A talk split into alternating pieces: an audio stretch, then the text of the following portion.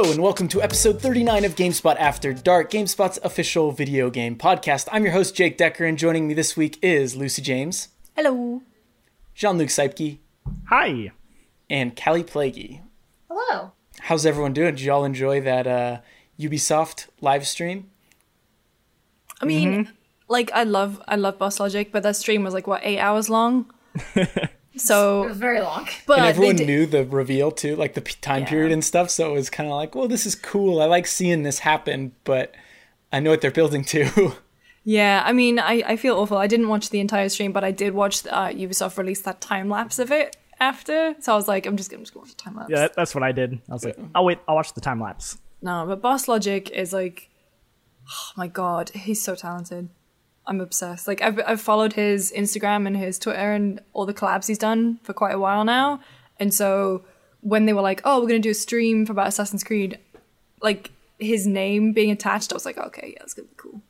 I'm into it." yeah, that, that was a pretty neat idea. It's cool they reached out and did something like that, as mm-hmm. opposed to just your typical, I don't know, press release reveal trailer sort of deal. Although I guess they do have a trailer coming, right? Well, they yeah. So by the time this Well, goes out, the trailer to. trailer will be out. Uh, it's a it's your Blur classic, Blur Studios classic CGI reveal trailer. Um, so I don't know when we're gonna get gameplay for Valhalla, but like CGI trailer looks really cool. I think they always do a really good job with those. Um, the main guy, I think his name's Eivor, looks a hell of a lot like Charlie Hunnam. Which, but he had a way better accent. I can't talk. My accent is all over the place. It's terrible. But the um, Charlie Hunnam's accent, because he's actually from where I'm from in the UK, the north of England, in Newcastle. He actually lives. He, he grew up down the road from my mum. Weird. His accent is the most bizarre amalgamation of Geordie, like Cockney, and American. And I know it's rich for me to say it, but I feel like as as someone with a mangled accent, I can say it. But anyway, I do. I want to say that to an American, your accent sounds just uh, like British to us. to me, it, recently I have sounded American, like painfully American. Sometimes I'll say something and I'll go, oh. But it's Like but it's not like in a bad way. It's more it's more kind of like a losing your identity way. Lucy, when we were still in the office, Remember the like, right before, right before we left the office, you walked by something and you said, "What's all this then?" so let's Oi, not mate. talk about you being American, but I do really want to hear you full Geordie. That's I have yet to hear you go full Geordie, and I want to hear it. I do actually have. I'm kind of doing it a little bit now because I've got a call with my mom and my uncle, my uncles and my auntie on Saturday. So it's more like I sound like this, like you m- all- mispronounce every single. Um, so it's weird because like I'm trying to do it to kind of give you an example, but if I'm on the phone to my mum, it just switches. Like very early on when my boyfriend and I were dating, he was playing a game or something and my mum rang me and I answered and he just turned around because he was like who, is that?" are you? and what happened to my girlfriend? Yeah. But my, my real accent, yeah. I, I, I take in the accents of people around me. And so even even usually when I get drunk, that's when it comes out. But when I'm drunk around Americans, I take on an American accent. So that's why I haven't heard it yet. Yeah. I do a similar thing, but with uh, Midwestern things. The more I talk to my Midwestern family, you get the mom, the mom, Chicago, California. Goes I like that so a lot. bad. Yeah, it's fun. Well, Anyway, anyway, should we talk video games? if we must. Yeah, at some point. Kallie, do you want to talk about Animal Crossing, your Animal Crossing corner? Animal Crossing corner. Let's go. I have been playing. Uh, I, I started playing Dooms. It's not just Animal Crossing for me anymore, but it's a lot of Animal Crossing is my life. So I've just been working on um, helping everyone identify which paintings are forged, because Jolly Red has come, formerly Crazy Red. There's some so in older Animal Crossing games, you they were just fake at random. So you would buy a painting and it would just be fake and you'd be screwed. And then starting in New Leaf, you could actually like identify fakes by differences. but some of the fakes from New Leaf are diff like they're different in New Horizons, and I'm so disappointed because like the scary painting, which is a Japanese uh like ukiyo-e print of a an actor, he's like he's like he looks angry and he's like pointing. But in the in New Leaf, the fake version was doing finger guns, and they got rid of that. And then Oh. um, the fake the Valiant statue, which is the it's uh the winged victory of Samothrace. I don't have, know how to pronounce it, but it's like an ancient Greek statue, um, headless angel thing. In Mhm. New Leaf, the fake version had bat wings, and I'm so disappointed that it's not like that. However, one of the cool things that's been coming out like today and yesterday is that some of the fake art is like haunted. Yeah, I saw In that in Slack, and I was like, "Oh God, I'm scared Yeah. now." Because I, I So, would want to like- get a house of just the haunted art. Exactly. So it's pretty cool. Like somebody right now, like as of Wednesday today, we haven't found it in our own games. Like we have a Slack channel where we're talking about it, and once we do find it, we'll like confirm the story. But Mm. there's like tons of tweets about it. It's not like the kind of thing that like we're like, huh, we've seen the same thing multiple times. Not the kind of thing somebody would fake. But I saw like um, the graceful painting, which is beauty looking back. It's another Japanese painting the fake version like has a ghostly image on the back.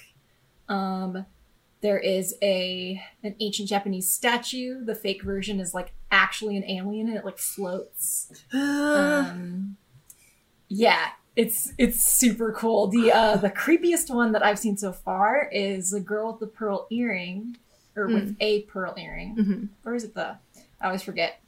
Um i'm like getting it confused with the girl with the dragon tattoo. I think it's a pearl earring uh that is the wistful painting in new horizons Yeah. and she will uh if she has her eyes closed she'll open them Oh no, thank you. No, Yeah. thank you. So I can't wait to buy some fakes. I've been trying to buy the real ones because I'm trying to get all these images for our guide. So our guide has like real and fake ones side by side. And part of the reason that I'm so like I, I vet these things vigorously is because there's a lot of misinformation about Animal Crossing out there. So I like to confirm stuff myself or, you know, confirm it as GameSpot before we put it in a guide. Yeah, don't it's a lot trust. TikTok. No, Do not trust TikTok TikTok. lies. Can't trust TikTok with your Animal Crossing guides if that needed to be said. Yeah. um, so we've been doing a lot of work as a team to get all these images together. Um, but I, I, you know, I'm I'm a very straight shooter in Animal Crossing. I I don't time travel. I play by the rules. I don't catch bugs and fish in the southern hemisphere. I'm j- I'm very I'm very straight edge. Do what you want, but I I just I'm like that. So I've been buying the real art because I want to donate it and make Blathers happy. But now I really want the haunted fake art. So. Wait, because you could can you only buy one a day or one per visit? Ah. But so you can buy. That's another thing we learned. You can buy art from Red on somebody else's island. So like Ah. he can have multiple legitimate paintings or statues per day. Um, because there are some that don't have it, a fake version. There's like like Starry Night. There's no fake Starry Night, um, or a twinkling painting as it is called, and you can have a friend come and buy that other one or buy one of your fakes. You're you're just limited to one per day in on any island. So if like Gotcha. I have red and you have red, then you can't come buy from my red and your red. Right. But like tomorrow, I have red today. If you came and bought something, and then you had red tomorrow, I could come buy something from you. So that's nice and helpful. Yeah. I was able to to get the Great Wave off Kanagawa from somebody else's island. So what if I had? What if someone has two characters on their island? Could so they could only buy one thing from Red between those two characters, or could each of those characters buy one thing from Red? Because I'm very tempted to make another character and just throw them on my island just so I can double up on these events. Because right now it seems like it's going to take a very long time to get all the paintings. I if I had to guess, I would say that multiple character like you it's one per character. And the only reason I would say that is because he can have multiple legitimate paintings a day, which Mm-hmm. seems to be like a throw somebody a bone for being player two. Yeah, It's so it's just like my character couldn't buy two pieces from Red, even if I went to another island, right? Right. Okay, interesting. So, I mean, I haven't confirmed that. I would love to know if that's true or not. Yeah. But that is my hunch because the, the if you're not the main player on the island, you kind of get screwed over. Like you can't help Gulliver um, if the other player has already helped Gulliver. So if you're like the second person who gets to play a day that for that day, mm-hmm. you're you're kind of getting the short end of the stick, in my opinion. So that's why I would assume that it's per character, not per like. yeah. Mm-hmm. I will say, I will say, I love Red and like his whole aesthetic he's got going with his with his boat in the back that's like sketchy and about to mm-hmm. fall apart, and it's really dark and dimly lit.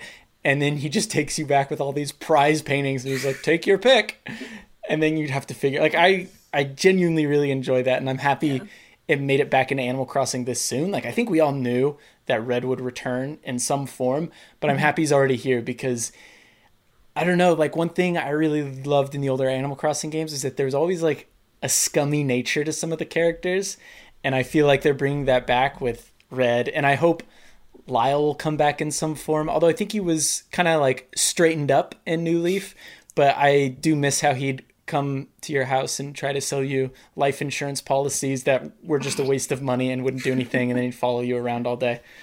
I, I love his his um when when you get the painting from him in like the email or the letter, it says like, "Oh, thanks for getting this like very legit and uh, Yeah. you know no refunds by the way." Just like reminds me of uh, of Final uh. Grunkle Stan from the show Gravity Falls. I don't know if any of you guys are familiar with that. Um, he's he's like a, a sleazy uh, like salesman who makes like fake uh, like spooky stuff that like he sells to like tourists and stuff. And he just he has that same energy of like you're scummy but also very charming and I love you. Do you of what's my- the connection between him and Tom Nook? Because according They, to they the were internet, lovers once. Okay, I was. Is that, and according to the internet, they're like they have some past beef, or maybe they used to be. uh They're an ex couple, and I'm like, is this just the internet making up shit, or It's was the it internet actually making up shit. They're not a couple. I Okay. mean, but you, I mean, if you want, like, like CJ and Flick, definitely boyfriends. I mean, I didn't think they were a Tom Nook and Red, couple, no. but I, I, I was like, there has was there some sort of connection between them in the past games at all that this is coming from, or is it 100 percent fabricated? I, I If we is my ever get an Animal Animal Crossing Crossing. story mode, I really hope it focuses in on the relationship between Red and Tom Nook because I think there's a lot there. Hey, I mean, they're Apparently. competing salesmen. They're competitors. Yeah. oh, maybe that's it. Maybe yeah, like Maybe they one's worked legitimate. together. They were a partnership, and Red wanted to go Two Do some sides dodgy of dealings. one coin. Dodgy dealings, No. and they split. I one thing that's interesting if you haven't played Animal Crossing games before is that he used to be Crazy Red and now he's Jolly Red. I like the pirate rebrand. I think it fits the modern times. hmm You know, because he's he could be an internet pirate as well. Mhm. Um, but I I know that Nintendo has wanted to move away from the crazy branding for a while. Um, so that's one thing that they did. And then also, like, they kind of did that, did like a rebrand on a lot of characters because, like, Flick and CJ, it's like the bimboification of the previous, like, bug off dude. He, there, they were ugly designs. Like, Joan, the turnip, she's like, she's rough. And they made her cute. They made Daisy Mae cute. So I think they're just they're like, let's do a nice refresh. Let's make red jolly instead of crazy because that's iffy. So that's Yeah. my fun fact about red. That makes sense. I'm excited to play more, and I'm excited for Mayday. Um, and of course, we'll keep you updated on all the Animal Crossing updates.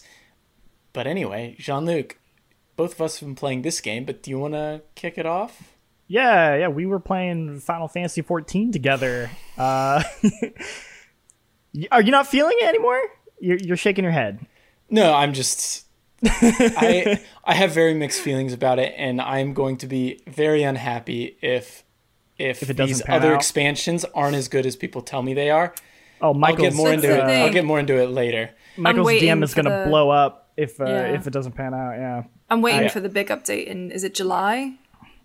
Yeah, I'm, so I want I to skip all that stuff. so what happened to me was I started the night before they announced that update, and I bought time. I was like, okay, I'm gonna play this. I saw Jean Luc playing it. Uh, and Matt was interested in playing it, and Ben said he could help us. So I was like, okay, I'm gonna give this another shot. And then the next day they're like, hey, guess what? We're cutting a lot of the story, uh, the original story. And I was like, thank God, I just bought time. This is perfect. And then I find out it's actually in July. Yeah. And I was like, well, my time expires by then, so I better play it now. So I am playing it now. I won't say too much, but I, I like I have fun playing with friends, but you can say that about a lot of games, but it is so Yeah. dull in my opinion. I don't like the combat that much because it's very MMO-y. If you like that combat, awesome. I don't. Uh, and then the story is just like I skip through all of it because I just don't. I I I have no interest in any of it. I don't want to dominate the conversation, Jean Luc, because I'm sure you have other you have many opinions as well. But I'll just leave it at that. Like I mean, right you're- now I am forcing myself through this thing, and I hope it gets better. if it doesn't, I'm gonna I'm gonna beat up Michael or something. From six feet away. Yeah. Throw Uh, things at him. you're mostly right. I, I feel pretty much the same way. Like I, I think the combat is pretty whatever to me. Like especially coming off of something like Final Fantasy VII, where that combat's so good, and then Yeah, it's like, totally. click that button, wait for the cooldown, click the other button, and, and okay, now I can do this attack, and I'm like, I, I don't know what I'm. I'm just hitting the buttons, and things are happening, and at least right now in like the early parts like i you, you look at raids and it's like clearly these people are coordinating on some level but i think like early mmo combat it feels like it doesn't matter what button i hit like one attack versus the other. Like both of these do an attack. I don't know. Like it, so i find i'm with you. I find mmo combat pretty dull. I'm trying to pay more attention to the story just because i know that the characters they're setting up are characters that continue into those other expansions where the story actually gets good. So I'm like at least trying to somewhat like pay attention to the characters and be like, okay, hopefully I'll have at least some idea of who these characters are when the story gets good. It's it is still pretty dull. I'm they, what they said they were cutting like 13% of of the content, which is honestly Doesn't seem yeah, like, enough. uh yeah, I mean, I, some of it's good. Like I, I've enjoyed the dungeon stuff. Uh, we did like a, a boss battle against Ifrit. That was pretty cool. um, I like the areas. Like it's fun wandering around. Like you know, we were talking when we were playing about how like oh the desert area is like pretty cool, and you know like I there are elements I'm enjoying about it, but yeah, it's still a lot of being an MMO and being like, all right, I'm gonna get to this area, and then this guy's gonna be like, I need you to go pick up five bottles. You're like, okay, well, and uh, I, I've actually been grinding even more than you because when we started playing, we all picked DPS characters, and then we realized we can't do any of the dungeons together because you need to have Heal. you need to have two DPS, one tank, and one healer. And we're like, okay, well, only two of us can ever be in the same dungeon at the same time. So I was like, and oh, I'll, I'll Just Oh, just yeah. to add in there, matchmaking for dungeons can take like 15 minutes. really long. Oh my Because because we're only DPS, Yikes. so we need Yeah. a tank and a healer. And Yeah. if you don't have that, you're gonna like you'll we'll sit outside of a dungeon. Ben was a tank. He well, is. Ben Ben joined us once, but he hasn't joined us since then. Uh, but we'll sit outside of a dungeon. and We'll see all these other characters walk up that are clearly DPS too, and it's just like, Like, hey, just you're here too. You're waiting for some healers, and then you see a healer come up, and then like a couple other people disappear, and you're like, well, there goes my chance of getting in that dungeon. Because if you're playing by yourself, you're gonna pick a DPS character. You know, like no one's gonna be like, I play MMOs by myself. I'll pick the the white mage. Like no one's gonna do that. The thing that I like about the game that other MMOs um, don't really do is that you can play multiple classes without having to remake a whole new character. Like eh, like you can just play any class regardless, but your level is tied to that class. So I said, okay, why don't I get a second class as a conjurer so that uh, we can have a healer and that could hopefully make it easier and we can play together. But I had to start at level one and I've been like slowly grinding. So I think like our main characters are level like 23, 25. My conjurer is right now at level 12 and I'm just going through like the area and finding all of the like really boring quests that we didn't do and like doing those to like power up my second character and i was just like man this is really dull Uh, yeah. I'm really tempted to buy like a level skip or something, which is not great. I don't want to do that, but also I feel like I don't want to grind out this second character just so we can play dungeons together. Yeah, I mean, I will say, like, as as difficult that it is as it is for me to get into, I do I do like the world. I think it's I think it looks great, and it does a good job of areas not feeling too MMO-y. Like, here's your here's your enchanted forest. Here's your like it, that's still there, but it feels it feels like there's more character and personality to those areas, which I do like. And some of the characters I kind of like here and there. Uh, and and the customization I think is is great. Like seeing how people look. The only thing I will say is that I'm like level thirty something now, or uh, no, I'm twenty six, I think, or twenty seven, and I still look like a freaking NPC. I've got like like a beige towel might as well be just a beige towel over me and like the most generic looking sword. Actually, I'd go as far to say that NPCs look cooler than me because I've seen plenty of NPCs that I've walked up to with like just like a suit of armor and I'm like, wow. I wonder if that'll be me one day in 20 hours or so. And then every time you go to a main town, there like the hub area has just tons of players and they all look so cool. You're like like that person's like like a nine foot tall bunny lady and with like bayonetta looking outfit and like you know they like it- it's just like Ben always described Final Fantasy as the DeviantArt of MMOs and I think that's like the most apt comparison. like everyone just looks insane and I'm like this is great. Like I want to look like this, and I'm, I'm yeah, like you said, I put like I don't know at least twenty hours into this game at this point. And I I basic ass armor, and I'm just like, when do I get My the little cool like shit? wood bow that looks like I could have made it in my backyard. Yeah, so yeah, that's been interesting. Are, Sounds fun, you guys. yeah, it's fun. something. it's fun playing with Matt and Jake, but Yeah, like yeah. Jake said, I could technically have that experience with any game. Um, I, I like definitely get the social appeal to MMOs because I've never really played an MMO, but like it is fun to just go to the hub area with your friends and like fuck around. around, mess Yeah. around, dance, do all the other random shit people do in those kind of games. Yeah. But like when I'm like, all right, I'm gonna grind some levels by myself, I'm like banging my head against my desk as I do it. It's rough. I just I could never get into an MMO in that way. Like you can buy like timeshares in that game, and I'm like, Timeshares. Like a like a house. house? You can buy a house and they have you have to like pay a monthly rent to keep that house because there are limited slots and someone else could the- take that house. So there was a there was a story when Wait, with real money? with yes, Mm-hmm. with or or real in-game money? It might be it might be in-game money. But basically there was a there was a story that happened when uh, all the COVID nineteen business happened, where they had uh, canceled rent for your in-game house because they were like some players might not be able to log on, so and we don't want them to lose their house, so we have canceled your fake in-game Final Fantasy house rent so that you can Wow. hopefully pay your real Wow. rent because you might not be able to log in. The Final oh Fantasy government God. is is better than our own. I am More that forgiving is than our own. funny and also so upsetting. It's incredibly Oh my upsetting. God. Well, Yeah, I'm, I'm gonna okay. I'm I'm gonna piss off the Final Fantasy fans in this uh, in this episode. I think because so I actually no. haven't been playing Final Fantasy VII, but I've been watching watching a lot of stuff, rewatching areas I've done or areas in the game, and I still really like that game. It's still one of my mm-hmm. favorite games of 2020. I think it's great. I think everyone should play it, but I have soured a lot on it just thinking about it, thinking about hmm. the, the the things I still really like though that I will say I think the characters are still fantastic and I think the combat is great.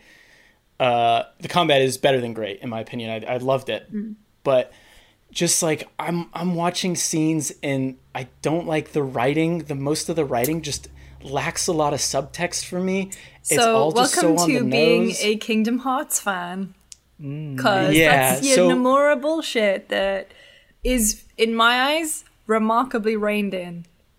So if you take what you don't like about Final Fantasy, and I say this with love as a Kingdom Hearts fan, and just multiply it by 10, That's what Kingdom Hearts 3 was. 2, I would say maybe it's the rose tinted glasses because I played it when I was so much younger.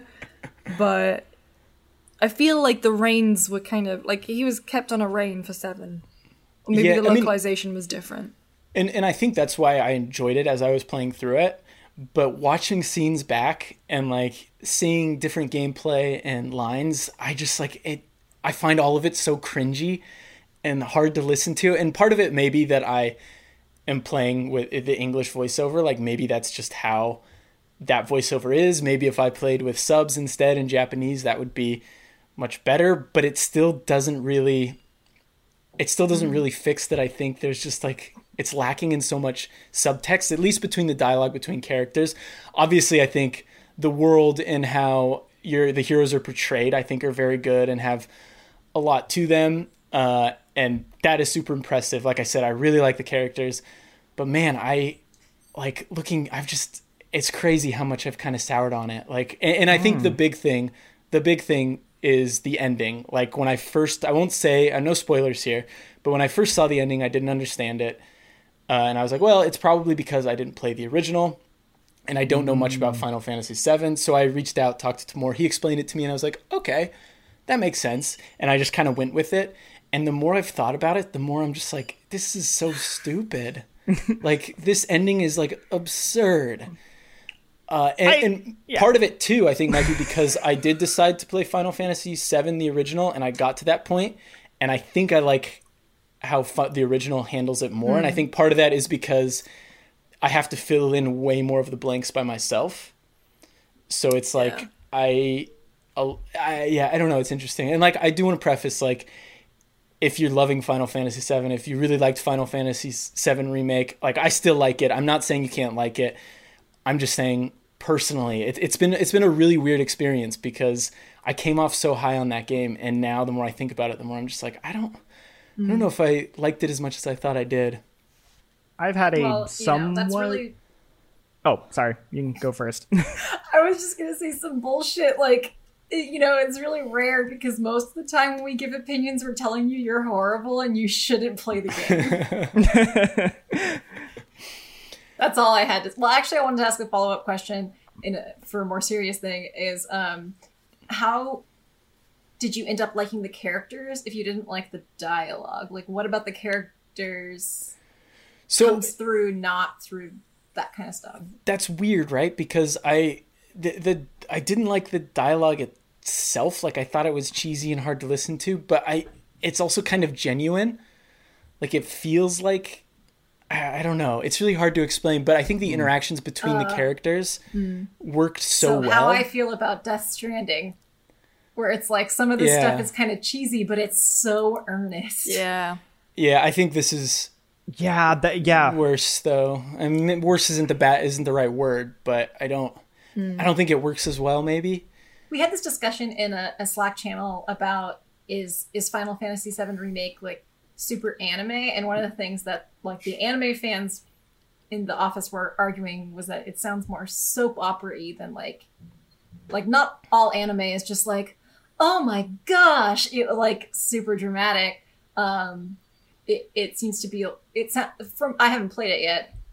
It sounds like it's very soap opera-ish which has its own charms but if you're not like used to that kind of delivery maybe it's I, I would say Yeah. the the Kojima comparison is pretty apt. Like Metal Gear, I would describe more as like a soap opera with anime elements to it. So I would say Final Fantasy's like that. I'm kind of with you, Jake, in that I have my opinion has definitely not soured. I would say, but like I thinking more about it, there are elements that I don't like as much that I were fine with at first. But then there are some stuff I still like even more. Like I, I do think I really like some of the character moments, some of the dialogue, the um, the like. It, ju- it, speci- I, I think my favorite parts are when the characters are interacting with each other and their interactions are like really good. Like Aerith interacting with Cloud and and like Tifa and like Barret. Like I think that's when the game's at its best.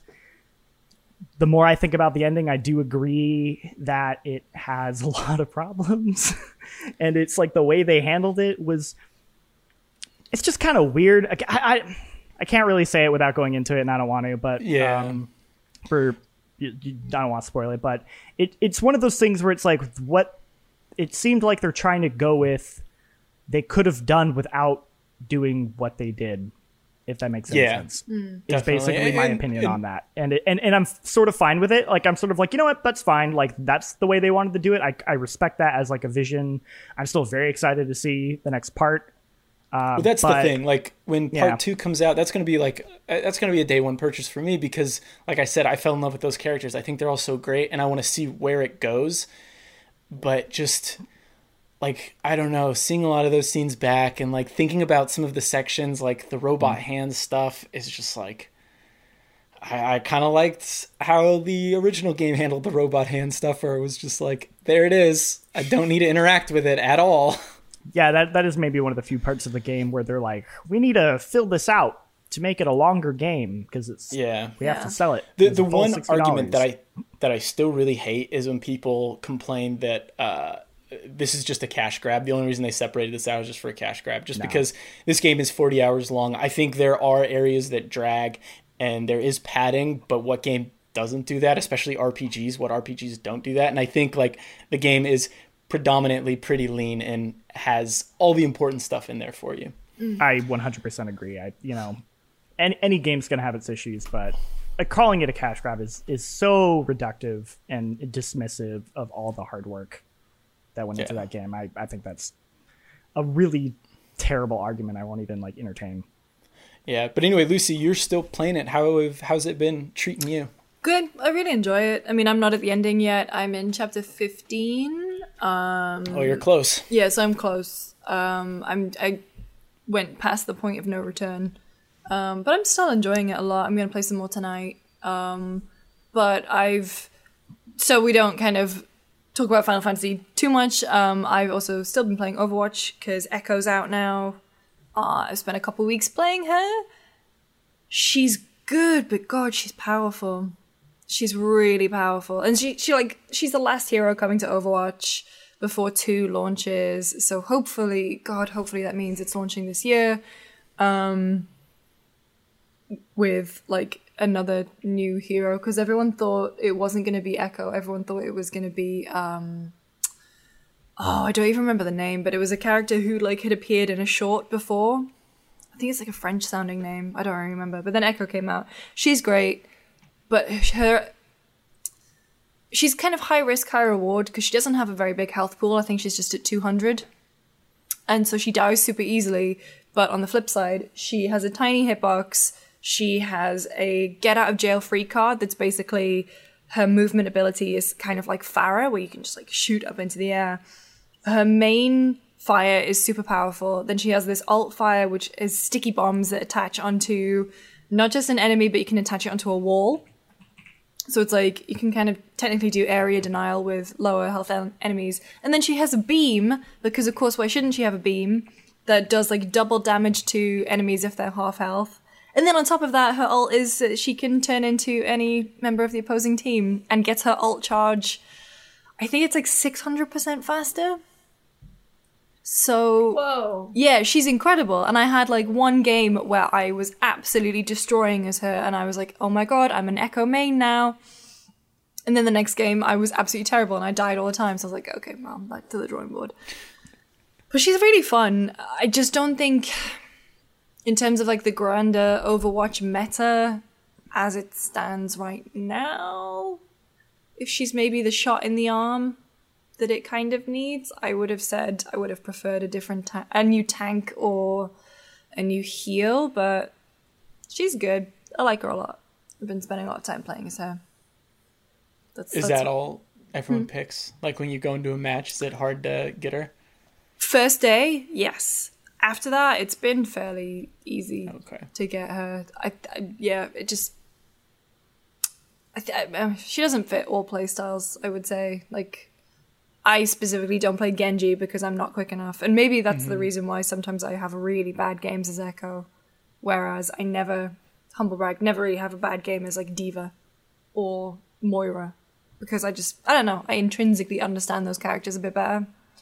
Whereas with Genji, I have no idea how Genji's ult works. And I have like 500 hours at least into Overwatch, and I cannot for the life of me play Genji. But that's it. It's my games. All right then. Should we move on to the news this week? Nothing happened. What are you talking about? It's been a really quiet week. I kind of wish nothing happened, at least for one of those stories. yeah. Uh, but I guess we'll start with the Cyberpunk's first rating has been leaked. Uh, I think it was like Brazil. The. Mm-hmm. rating in Brazil, uh, and it is a long list of things that It's basically everything you would expect. Every yeah everything you've seen on the back of a box on the mature rating or 18 plus rating is in here. God speed to Australia. I know. Yeah, that's Yeah. that's going to be really interesting because it is it is a long long rap sheet here. I won't read through it just in case people are worried about spoilers or maybe want to keep all that fresh. But uh, one, I guess, interesting thing that happened, which shouldn't be that surprising because it's CD Projekt Red. Uh, Pawel Sasko, I think one of the creative level design or one of the lead level designers, tweeted the leak and was just like, "Yeah, well, we don't we don't really fuck around, right?" Classic. and yeah, is there's some there's some like things on there that I've never actually seen on the back of a box. so it's like, all right, Like what? this is uh, I- prostitution. although uh, I don't want to read too many. Although I will say, like this is the Brazilian rating. Like this is the in depth one. So not all this stuff always appears on the back of a box. A lot of it is truncated into one word. Like like I'm sure prostitution for our Sexual rating system would yeah. yeah. would fall under uh, sexual themes. Um, I haven't. I didn't even know this happened. I like missed this somehow. So I kind of want you to say a few of the crazy ones, but that's just me. I kind of want to hear Uh, the crazy ones. Me too. Okay, well, I guess if you don't want to hear this, maybe skip ahead a little bit. But 30 seconds. 30 seconds. All right. Uh, hold on. I gotta. I gotta find some good ones here. I mean, pro- I already said prostitution. I think that was a pretty good one. Intentional death. Intentional death. death. Uh, yeah. Uh, Okay. All right. description of illicit drug uh, consumption or trafficking. Okay. Um, blood injury. Blood injury. foul language. This is the Brazilian one, so I, I, I feel like it's translated a little weird. Uh, consume of illicit drugs, sexual pleasurement. I can't believe I didn't see that one first. That's definitely the Okay, Uh, tag yourself. I'm blood injury. verbal aggression, uh, criminal action without violence. Okay. white co- is that white collar crime? Is that what I probably. I mean, if you can play as a as a insider corpo, right, and it makes sense. uh, yeah. So I mean, like I said, a lot of this stuff you won't actually see on the back of the box, but these are just like a more in depth breakdown. None of it's really that spoilery. Like I think a lot of this stuff, if you look through it, you should expect it Yeah. in a game. At those least what they've teased. Yeah.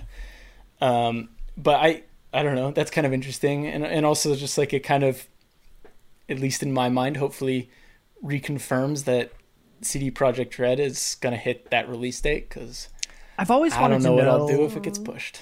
what it's like to be the person at the ESRB because you don't apparently play the game. They just send you like uh, clips of their the the worst stuff. So you're like essentially just getting like a montage. So imagine you're like haven't played Cyberpunk and that you just get a a video montage of its like of like worst moments. Yeah, like hard cut from like Self pleasurement. self pleasurement to like intentional death or like like, like So uh, Danny actually did a doc. Danny O'Dwyer of Noclip actually did a documentary on that. Uh, oh really Yeah, I don't know if you've checked it out. It it, it fell under. I think it was just the ESRB uh, documentary that he did, but he went in and talked to a lot of people who do that stuff. Uh, a lot of it is confidential because they don't want people knowing the names of those people because they don't want developers to pay people bothered. off and be like, "Hey, just ignore this section or whatever." right Uh, so so it, it's it's pretty fascinating. Like they take that very seriously. And one thing that they pointed out was like, not a lot of developers really try to trick them because like, what's the point? Yeah. Uh, like you could just screw yourself over if you don't, and you might as well show everything that is in this game that could trigger someone. Uh, the one thing they did say was that occasionally they'll miss something, like they'll send something, and forget something that they didn't think would be a problem or offensive or something that like concerned a more stringent rating. Uh, but yeah, it, it's super fascinating. I definitely recommend checking it out. Anyway, any last thoughts about Cyberpunk's rating link? I want it. I want to play it. I know, me too. So bad. Imagine if it came out April 16th. We'd be way busier. Oh my god. Because right, well, because right now I'm trying to do Final Fantasy and Persona Five Royal. So if you add Cyberpunk into the mix there, well, I mean, I've not got much else going on, but Oh my god. I'm still doing Animal Crossing. I would be so screwed if Cyberpunk had come out. Uh, well, I don't know. To, I guess, continue on to release dates and delays and leaks, unfortunately. Uh, this is the reason why I'm sure a lot of people won't be checking the comments. At least a lot of people at GameSpot won't be checking comments on videos, won't be don't worry, I'll looking at your the bullet. tweets, is because, yeah, I mean, uh, The Last of Us 2 yeah. got leaked in its we entirety. are I should say from the GameSpot YouTube and comment side, we're trying to do our best to squash people in the comments from spoiling things. So we're putting words on mute list for a while. Um, I'm sure you can understand why. I did a news story. I did a news video on Monday about Ghosts, Ghost, and uh, Last of Us getting the new release dates, and you know, I was talking with Greg, my and Jen, my roommates, about it, and we were just like, Jen doesn't really care, but me and Greg were like, we're gonna get this spoiled. Like, there is no way we're making it to June without. I mean, hmm. our DMs, my DMs definitely are open. I don't know about Greg's, mine are because we're trying to encourage people to join the Discord. And while like 99% of the people who message me are just like super nice and just want to get in the Discord, who's going to be the 1% who's just going to send me like I can mute keywords all I want, but people send stuff on images, so you can't like Kallie, you were saying that someone commented on your Instagram. Yeah, I I mean I've gotten Instagram comment harassment in the past. My DMs are, have been locked for a very long time. Um, but Instagram comments are one way that people target you when your DMs are closed. And um, I I saw some words, and the Yeah. and as soon as I registered that it was about The Last of Us, I like. I was like deleting blindly, like, like- and then I like had like I slammed like a beer, like I was just like erase, Forget. erase. like it really was like not. So it, it- I mean, people are are gonna want to ruin things, and Yeah. it sucks. Um, Like but I appreciate your sacrifice in in getting those. Yeah, keywords in seriously. I I'm I'm like obviously it would have been incredible to just experience the story as Naughty Dog intended. Um but at the same time for me spoilers aren't really like the be all and end all. I'm still definitely going to play part 2. Like I'm really invested in those characters. I love what I like Jake hearing you talk about what it feels to like to play and see all the changes they've made. It's not about the destination. It's about Yeah. the journey. And like from the sounds of it, I didn't watch anything. I just like saw a few comments and gleaned what happened and I was like, okay, great. I know it. Yeah. But like from what it sounds like, the scenes that were released were specifically incendiary. Like they were the things that they knew that the internet would get riled up about because unfortunately, while a bunch of people are super nice, there are still some wrongins out there who just hate other people. So yeah. Yeah. Like some of the some of the comments I've had to like go in and delete have been gross, mm. quite frankly. And it's like it's difficult to even find. You can't just put a word because they're finding inventive ways of stringing the words together. They're just like they're super hurtful and just like I feel I like I actually kind of feel sorry for people who live their lives that way. Like it's yeah, it's gross. But anyway, like it fucking sucks for the people at Naughty Dog. Imagine working on a game for like at least seven years and then just to have someone leak all of that so close to release. Like I imagine that them pushing it from like the May release date wasn't probably their fo- like their idea. Oh yeah, Um, totally. not. I bet it. Was, I bet Sony was like, "Hey, we Yeah. like cannot release this game right now. We're gonna have to put it back. but I also wanna like the distribution Neil stuff like Druckmann and such. Yeah, like also the distribution stuff, they can't predict that, they can't control that. Now things have settled down a little bit, you know, it's kind of taken all the wind out of it, and it's like, ugh. Yeah, just imagine being that kind of person. Yeah, I mean, I, when it happened, I saw lots of people on Twitter complain. Well, I guess I didn't see it myself, but I saw lots of people referencing the fact that a lot of people were canceling their pre-orders and mad because of I don't want to say too much, but like mad because they found out uh things that happen in the story and where it goes, and some people were disappointed because it didn't sound exciting enough. And it's like the thing you were saying about it's the journey, not really the end. And I think that is definitely true with the first Last of Us, right? If like it doesn't sound plot. exciting enough, you can make any story sound boring, yeah, but with a synopsis. Yeah. But that, that's Like- like, that's like with like the original Last of Us, right? Like the I, the the whole thing is we just got to get from one side of the country to the other, Yeah. uh, and but what happens in between is what's so special and, and incredible about that game. the the performances, the way those The music. scenes Yeah. are, are told God, and music. played out, like because yeah, you're right. Like Last of Us on paper, you're like, oh, it's the road with you know like zombies. Like it it Mm-hmm. it doesn't. The Last of Us doesn't sound that special on paper. I feel like it's when you play it that you like, yes, this is special. All of these elements have come together. It's like Yes, the Totally, and- execution of that concept that is Yeah. so Yeah. good.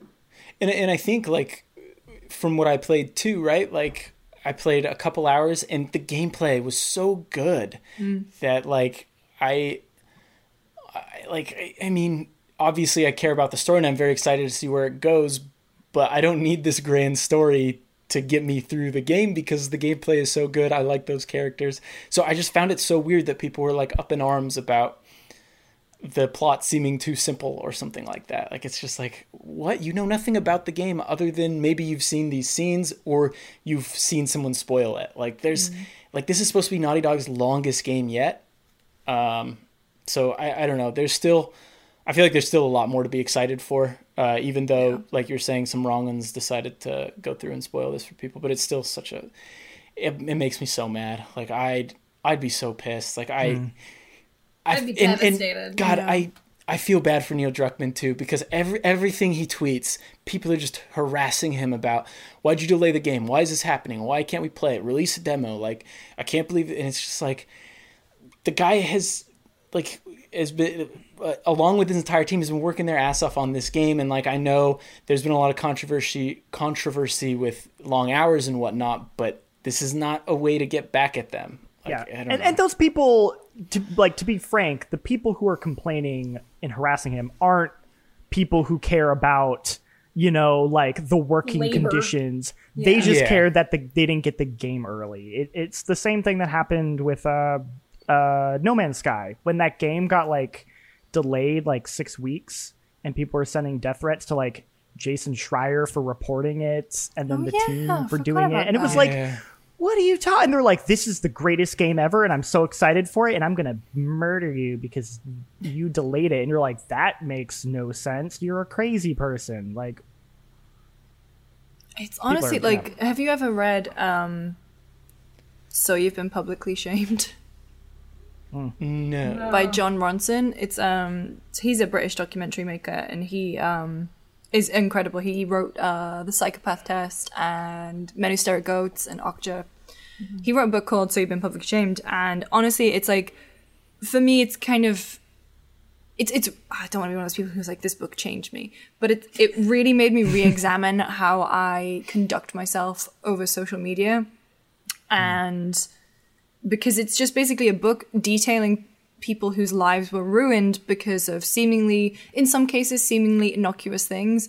In other cases, the infamous Justine Sacco, the woman who flew um, on the plane, that and one. she Oh, yeah. just before she took off, she said, um, "quote like going to Africa, hope I don't get AIDS. J.K. I'm white," and then how her life was dismantled by people who would just kind of like get their pitchforks out. And obviously, like what she tweeted was wrong, and it was gross, gross tweet, gross yeah. tweet. But then there were other people in that book who like didn't really tweet anything like that at all. And it's just the way that social media can like really rip apart your life because of mm-hmm. people who just want to pick a fight and feel like they're doing something. They feel they feel like they're doing something to kind of police it, I guess. Mm-hmm.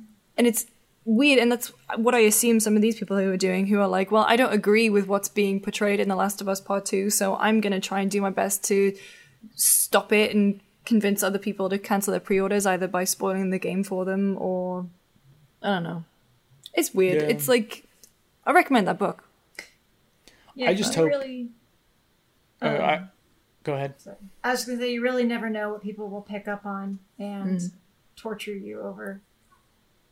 I said that the Xbox One's UI was bad years ago, and sometimes people still tweet me about that. And I'm sorry to say, I still think it's bad. And I, I just hope uh, Neil Druckmann uh, still feels like he wants to make games after this because he's got such a such a great voice and He's making an not to- HBO show first. I know he's making an HBO show first, but I but I hope this doesn't like Yeah.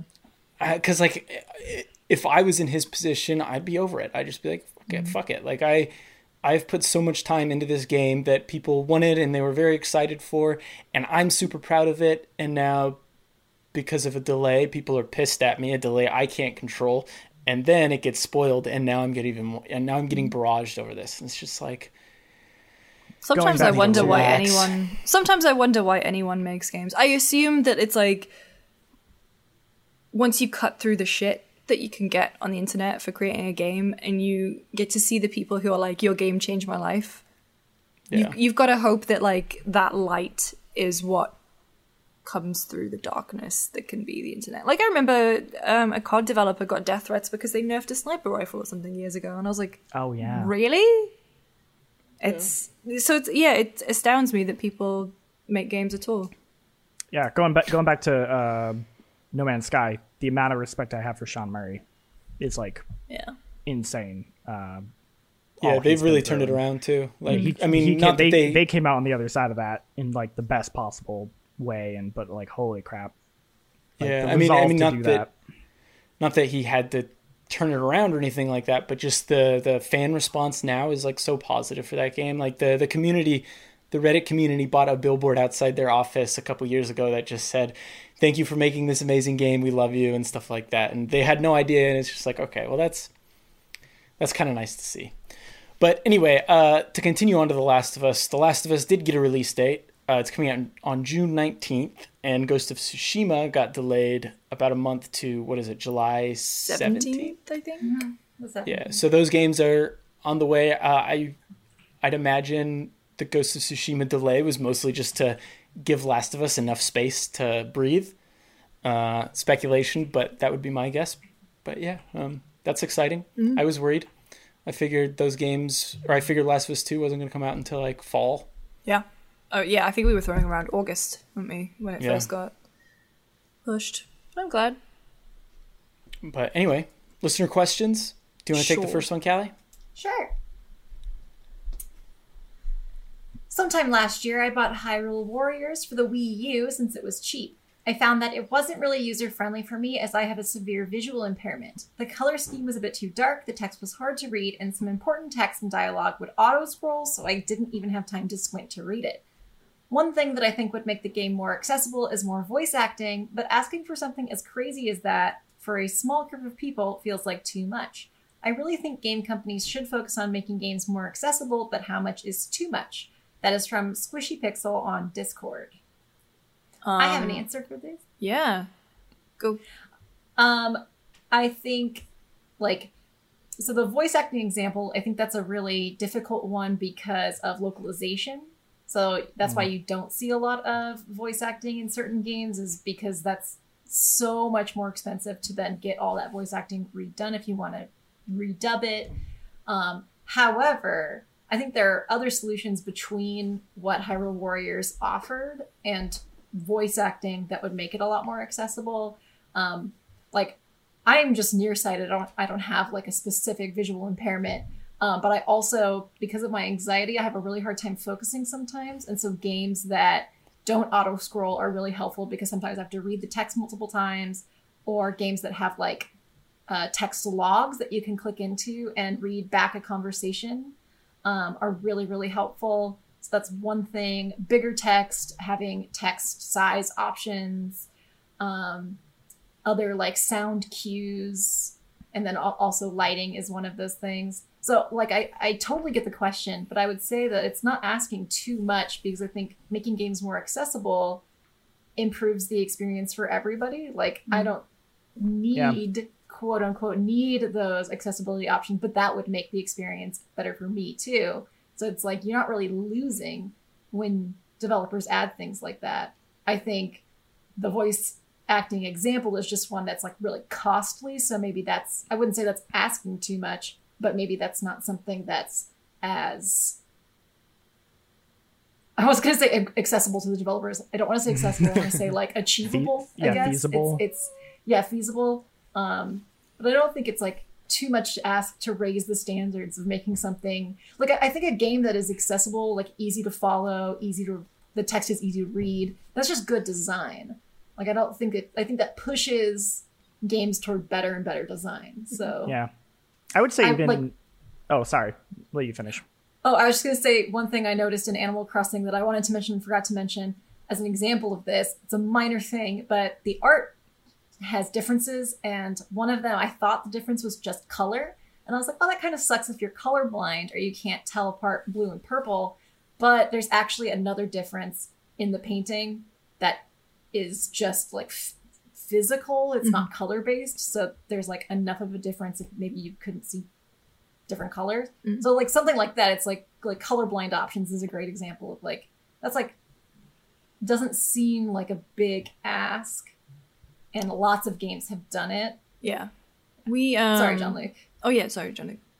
Oh, I was just gonna say, like, even an extreme example, I've seen games do like implement like a text to speech where Mm-hmm. it'll just have like a AI robot like read you menu Like names. Apex, right? Apex. Like Apex Oh. does that, and like Mixed uh, business know, says sorry.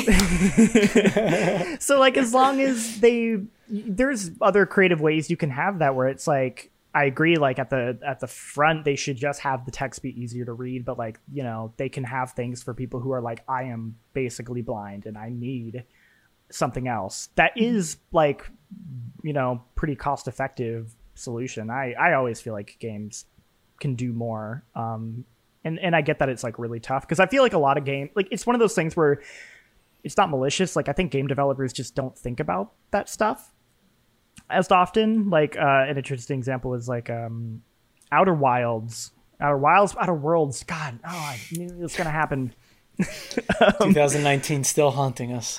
Uh, there was like that story about how that game's color palette is the game doesn't have a colorblind mode because the game's color palette naturally works for colorblind people because one of the game's directors is colorblind. and that's a case where well they thought about that because one of the creative leads was in that situation and was able to think about that. And I know like I think Microsoft has like that really big document they put out I was like gonna say that we should accessibility thing and that we should that's shout out Microsoft because they are the people who are like not to say that other game developers aren't, but they when Jean-Luc, when you, I, you, me, Richard, and Tam went to talk to Rod Fergusson last year, he we were talking about like um, Jack, uh, one of the characters from Gears, but he was saying that like the amount of accessibility options in Gears Five, which are incredible, and Game Maker's Toolkit did a really good video about it. Um, astounding. And he basically said that like they want to take so he, he used an example of subtitles. So when you're at the gym uh, or an airport and there's a news report on there are subtitles. But it's like subtitles were designed for people who were hard of hearing. They weren't built for people who can hear because like they could just hear it. But the fact that it's like what was it? Solve for one expand to many i think was the phrase that he used. And he said that like that's why accessibility is so important um, at the coalition and at microsoft. And they actually do uh, inclusive design sprints at all microsoft studios. Um, obviously they have the adaptive controller but they work really hard on things like subtitles. They can change colors on subtitles and size so people can read them.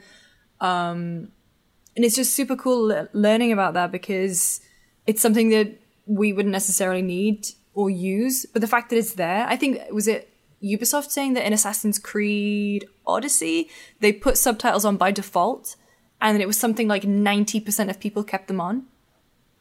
Right. And Oh, so yeah. yeah. and like they they do cool things with that too, and like being able to resize your subtitles, and it's yeah to use the Microsoft slogan like when we all play we all win kind of thing, and it's just good to see that more companies are embracing that now. So with regard to Hyrule mm-hmm. Warriors, they're probably not going to patch that in.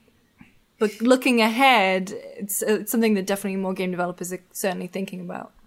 Yeah, it's and, a and we didn't even mention the adaptive controller for like Yeah. physical accessibility. Like Microsoft has really been crushing it. Mm-hmm. Yeah, I, I think Microsoft specifically, like, d- I I think all developers should think about it, but Microsoft has that like extra, like, responsibility because they're like a platform holder that they can they can kind of make that more of a mandate, and they have like I think they're doing a great job on that, and that's one of the things that I like. I wish Sony did that more. I think Nintendo is pretty hit or miss with accessibility in their games. Sometimes they're good, other times I think they're kind of terrible at it. Um, I think there was a a video, it was a video or a Twitter thread that was like Death Stranding failed like all five like tests of like accessibility, like colorblind, like you know hard of hearing. Like it was not great. I think they did actually patch some of that in to make it better. Like they were hearing those complaints, but like I'm hoping that more companies like Sony and, and Nintendo start start doing that, like uh, the way Xbox is. And like uh, Microsoft, like I think an important thing to note is it's not just Microsoft being like we should be more accessible. They're like talking to like AbleGamers and like actually taking into account the experiences of the people who would most benefit from accessibility options. It's not like you can just be like it'd be cool if we made this better for people who are hard of hearing without actually like consulting with those people, for example. So, a plus Microsoft. All right, next question here. Uh, this one's from DD on Discord. What were what were your goals? What were your goals when you started your career, and what are they now? Have they changed? This is kind of a big question, and we're running out of time. I don't think I ever had a specific goal in mind. Um, I think for me it was just I wanted to make cool stuff and be employed. but then, I mean, that's not to say that I'm not ambitious. Like, I'm fortunate enough that I've done a lot of cool things in my career, and I don't ever take that for granted. I don't. I wouldn't say I have a five year plan. There are things that I would love to do, but right now I'm just having such a good time doing what I'm doing that I haven't really made inroads into getting there. If that makes sense. I'd say one of my goals that I had when I started at GameSpot, uh, which I knew would take a long time, was start a podcast. Because that was one thing when I had started, there wasn't a podcast. And I remember when I first started working at GameSpot, all I do is was was listen to podcasts. So I just listened to IGN podcasts, and I'd always wonder what happened to all the GameSpot podcasts. Uh, and that's something that I think I even brought up on my interview when I first came in. I was like, "What happened to that?" And they're like, "Oh, you know, they just we're, we're figuring out a good way to do it. Uh, and there was the lobby, to be fair, which was a podcast, but I always thought of that more as like a video. Like I wouldn't just listen to that. I would, like, I would listen to all the other podcasts, and then I'd go home and watch the lobby. Um, so I was always like, I I want like just an audio only podcast, which uh, is cool that we're doing it. I guess it's not audio only anymore because we do show up on YouTube. But I still would say that this podcast is mostly catered to audio Yeah. listeners. Uh, I could be wrong. If you think I'm wrong, you can let me know and we can see what we can do about that. But I think for the most part, like this podcast is designed for your ear holes. Uh, I That's say that's what I got. I, I had really specific goals at the beginning of my career. Like I really, I specifically wanted to be a Nintendo editor at IGN. Um, I did work at IGN, but they had gotten rid of platform editors, and I was never an editor at IGN. Um, I just wrote a lot of stuff. I also was very sure I would never have to be on camera because I was a writer and that I was good at writing and not good at camera. So I was just like, oh yeah, that doesn't matter. Uh, but then, like that was like years and years ago, and then I ended up taking theater classes to improve my confidence in presentation. Um, and then my goal has evolved to just editing things, which I already do. Oh, and then uh, and write dope Animal Crossing guides. Yes, write Animal Crossing guides all day long. That's I love it. I'm having a great time. Um, yeah, like when I was a kid, I wanted to write guides, so that's been pretty cool. Um, it's a very Kallie ass thing, and um, I guess now my goal is to be good at it. You're great at it. Shut up. Uh, I would say for me, I guess, yeah, like my goal was to like become a video editor and like edit, you know, videos about video games and like, you know, work on live shows and stuff like that. And I, that's what I got pretty early, honestly. So, uh, I, it has been kind of weird where I feel like I've been thinking a lot about like, oh, like where would I go next? For right now, I think I'm just very satisfied with, um, like constantly trying to find new things to do and like improve myself and like not settle for just like you know oh yeah that's you know what i always do I really i feel like if i if i have a week where i'm just kind of like grinding through whatever it, it, it like that's not good enough and i want to like keep pushing myself to get better which is what i really like about gamespot because i feel like it's a great place to do that uh, so you know, it's kind of hard to think about where the future will lead, especially right now. Uh, but I feel like as long as uh, I'm I'm feeling like I'm pushing myself, then I'm I'm pretty happy where, where I am. Cool. Um, Lucy, do you want to read the last question? Sure, this is from Robert J on the Discord. With companies doing their own online version of E3 for the month of June, do you believe this will result in a decrease of on site events and promote more Nintendo Direct style, di- uh, direct like presentations slash events for the future? Absolutely. Yes. I cannot foresee E3 as we knew it happening again. Like, Yeah. I agree. It costs an unbelievable amount of money for companies to put on press conferences of that size and magnitude, as well as having booth space on the floor. Like, they would still, I imagine, E3 would become a complete consumer show in the vein of a PAX um, or an EGX, um, which is like no bad thing at all. Maybe they can find a better balance, like the way the Gamescom handles things. But I can see, like, I don't know, people throwing the traditional PR pipeline out the window and just announcing and doing directs as and when. Yeah, I mean, the only benefit I can see to an on site trade show is having control over a demo and not the risk of it leaking. Um, I think that's something that we still do. We go to like on site appointments at, you know, hotels or whatever to play a demo of a game because, like, they could technically send us a debug version or something but when when you're multiplying that by like youtubers and tons of different outlets the risks go up and there there are certain publishers that do really limit um, codes that come out and have a lot of strict requirements around those codes. So i could see those kinds of things happening but not like all at once like in an e3 setting um, i do think like i've been thinking about like work in general evolving because we're all pretty successfully i would say telecommuting right now Yeah. um, so I'm I'm just kind of imagining like nothing really going back to 100% the way it was. Um, but I do really see the value in on-site events for like like fan events and cons because I, I do think there's a lot of value to those um, in-person interactions in in that setting. A celebration of games. Yeah. Yeah, but but maybe not for. I mean, E3 has already been moving away from the trade show that we went to when we first started in this industry um, in the last couple of years. So I just, yeah, I don't see that. I, I think that era is kind of over. Right. Yeah, I mean, I honestly don't think they'll do pre- like Sony, Xbox are going to do press events or like uh, press shows ever again, just because I think after they do this, they're going to find that just as many people watched and they didn't spend nearly as much money.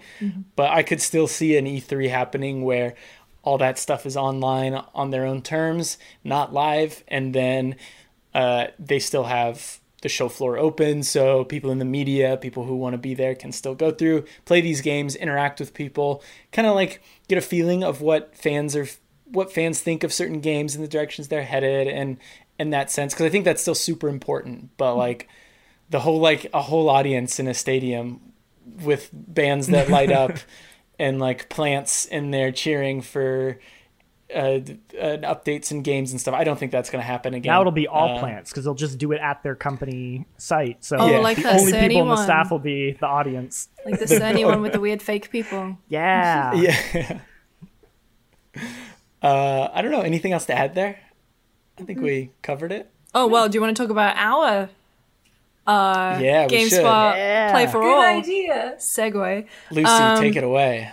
So obviously, with the absence of E3, we decided that it's a great like. There's still going to be a ton of gaming announcements this summer, and so we are going to be covering those as we normally would. Like we've already announced, we're working with CD Projekt Red, Bethesda, 2K, Square Enix, like all the big boys.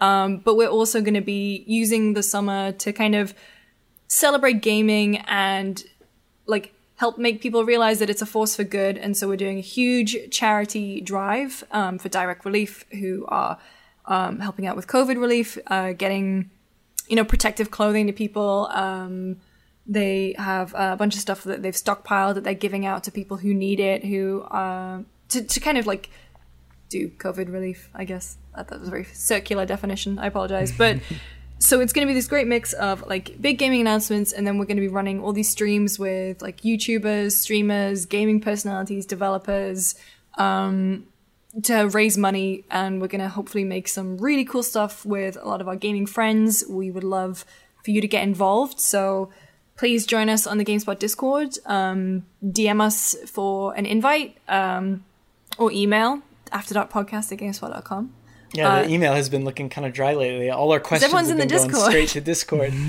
the only emails I get are people asking me to join the Discord, and I'm like, all right, you're in. But seriously, like we announced it on Monday, and the reception's been so great. Um, people in the Discord, Daniel Moreno, shout out to him, man. Like he DM'd me today, and he's made his own kind of poster artwork for um, Play for All, which is incredible. Like not only has he used the color, like the branding colors that we're using, but he's also used the um, the direct relief stuff too. Um, I'll share it in the Discord. It's really cool, and It's awesome. it's so great. And it's like we want to do something to bring people together. Like I'm trying not to sound hokey about it, but like Rob well, no. Handlery Rob Handlery should get so many props to this because like he messaged me and Tam at like 9 p.m. on a night a weeknight weeks ago and it was um we'd been talking about the playful stuff in the background and he just went we should do this for charity like screw the gaming side of it. We should just be doing something. Like we're a huge company, we're a huge website. Like we have a great audience, and everyone is kind of getting fucked over by this right now. And like, you know, people are losing jobs, and on top of that, people are like genuinely sick and dying. And like, we're in a position where we can help, and so that's been a huge motivator for us. And we're putting together the schedule now, and it looks it's going to be really exciting. So if you want to get involved, um, Discord. Yep. And like Lucy said, you can email or you can email after dark podcast at gamespot.com or you can message any of us on Twitter, except for Kallie. I don't think they can message you, right? No, Uh, which you is can smart. tweet at me which though. is smart because no one can no one can send you Last of the spoilers. Um, but yeah, you I've can get in touch all. with any of us. Yeah. I've got no fear. uh, and we will get you in there as soon as possible because, like we've said, it's been a great it's it's a great community so far, and we'd love to have you in there. Uh, Seriously, but I don't think we've had to like. This is kind of unheard of, I guess, in huge Discord. Like, and we're and we're growing. Like, I'm not saying that we're like a massive Discord right now, but we are such a nice community that it's like, I haven't seen anything that's been like made me like go, oh, do we need to block that? Oh, do we need to? Yeah, we like, don't have mods yet, and so far I haven't thought like, oh, I should, we should probably have a mod Yeah. for this, huh? We don't We're gonna need need them eventually, but like I'm super impressed with just Yeah. I mean, I shouldn't be that surprised, but I'm just like super stoked at how well things have turned out because it is definitely nerve wracking, right? Especially Mm-hmm. because a lot of a lot of us are very easy to reach through there, and that can set off a lot of red flags, right? Because Mm-hmm. But it's, also like no one's abusing the um like the at here or the at everyone's or anything. yeah, I think I'm the only one who's done an at here before.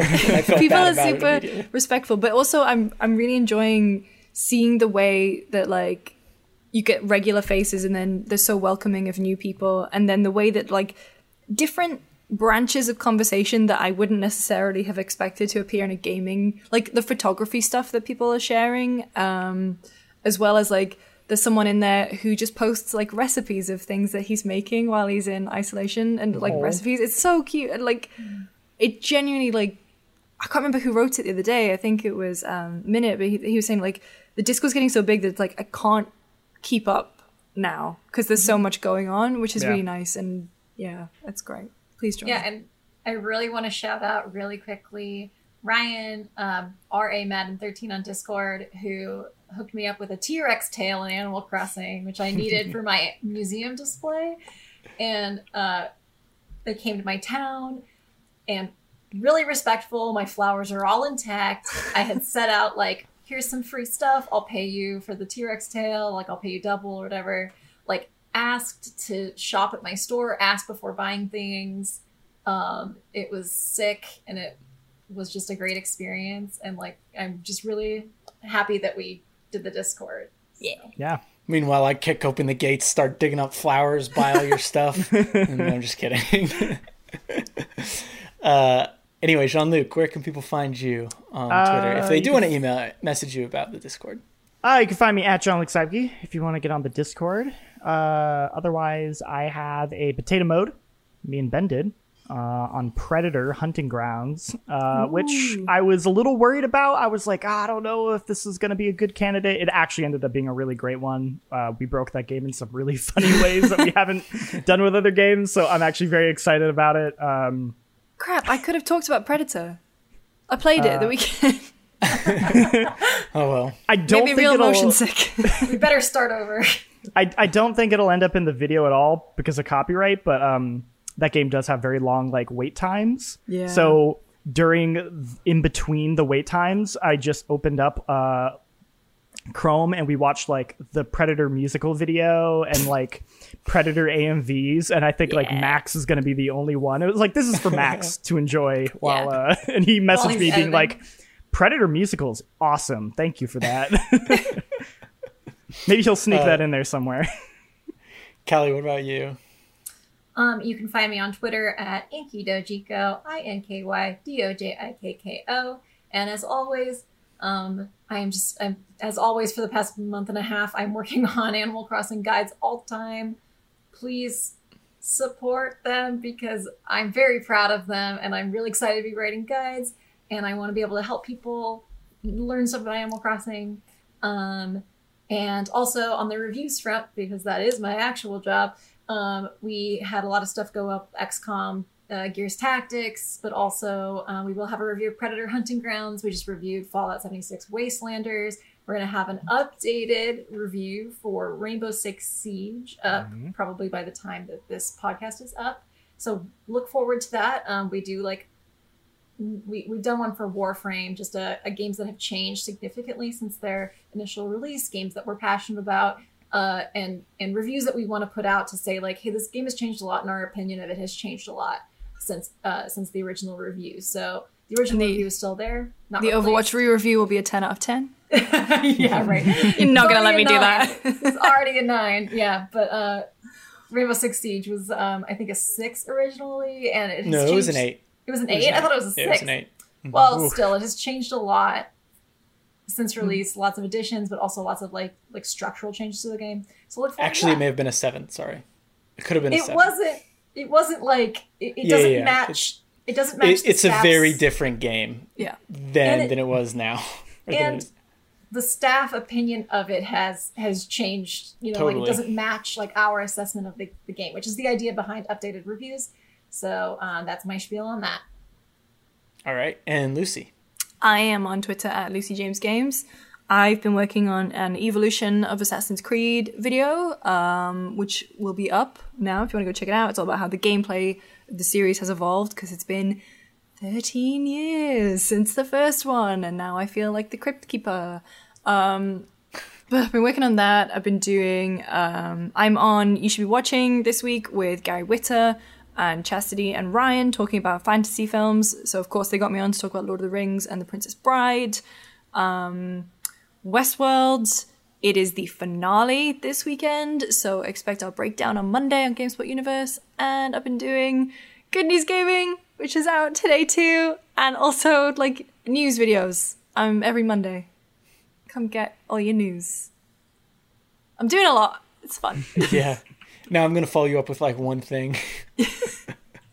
uh, you can find me at Jacob Deck, and what have I been doing? I did a Gears Tactics tips video. So if you've played a lot of Gears but never played a tactics game, that's the video for you. You should check it out.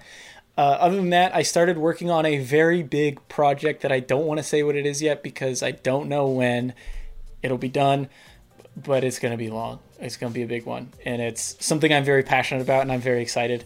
Uh, so I will update So it's about about that in the future. It's Definitely God that damn, anime. the podcast's over. It's done. See you next week. Bye. uh, but yeah, uh, keep in mind, or keep, keep that in mind. I'll update in this podcast as we go, but that should be exciting. And then other than that, I'm cutting the review for Siege. So, that'll And you did my- a Fallout video oh yeah, I did a Fallout video last week too. For 76, we should. Yeah, call it 76. But anyway, we'll see y'all next week. Bye. Bye.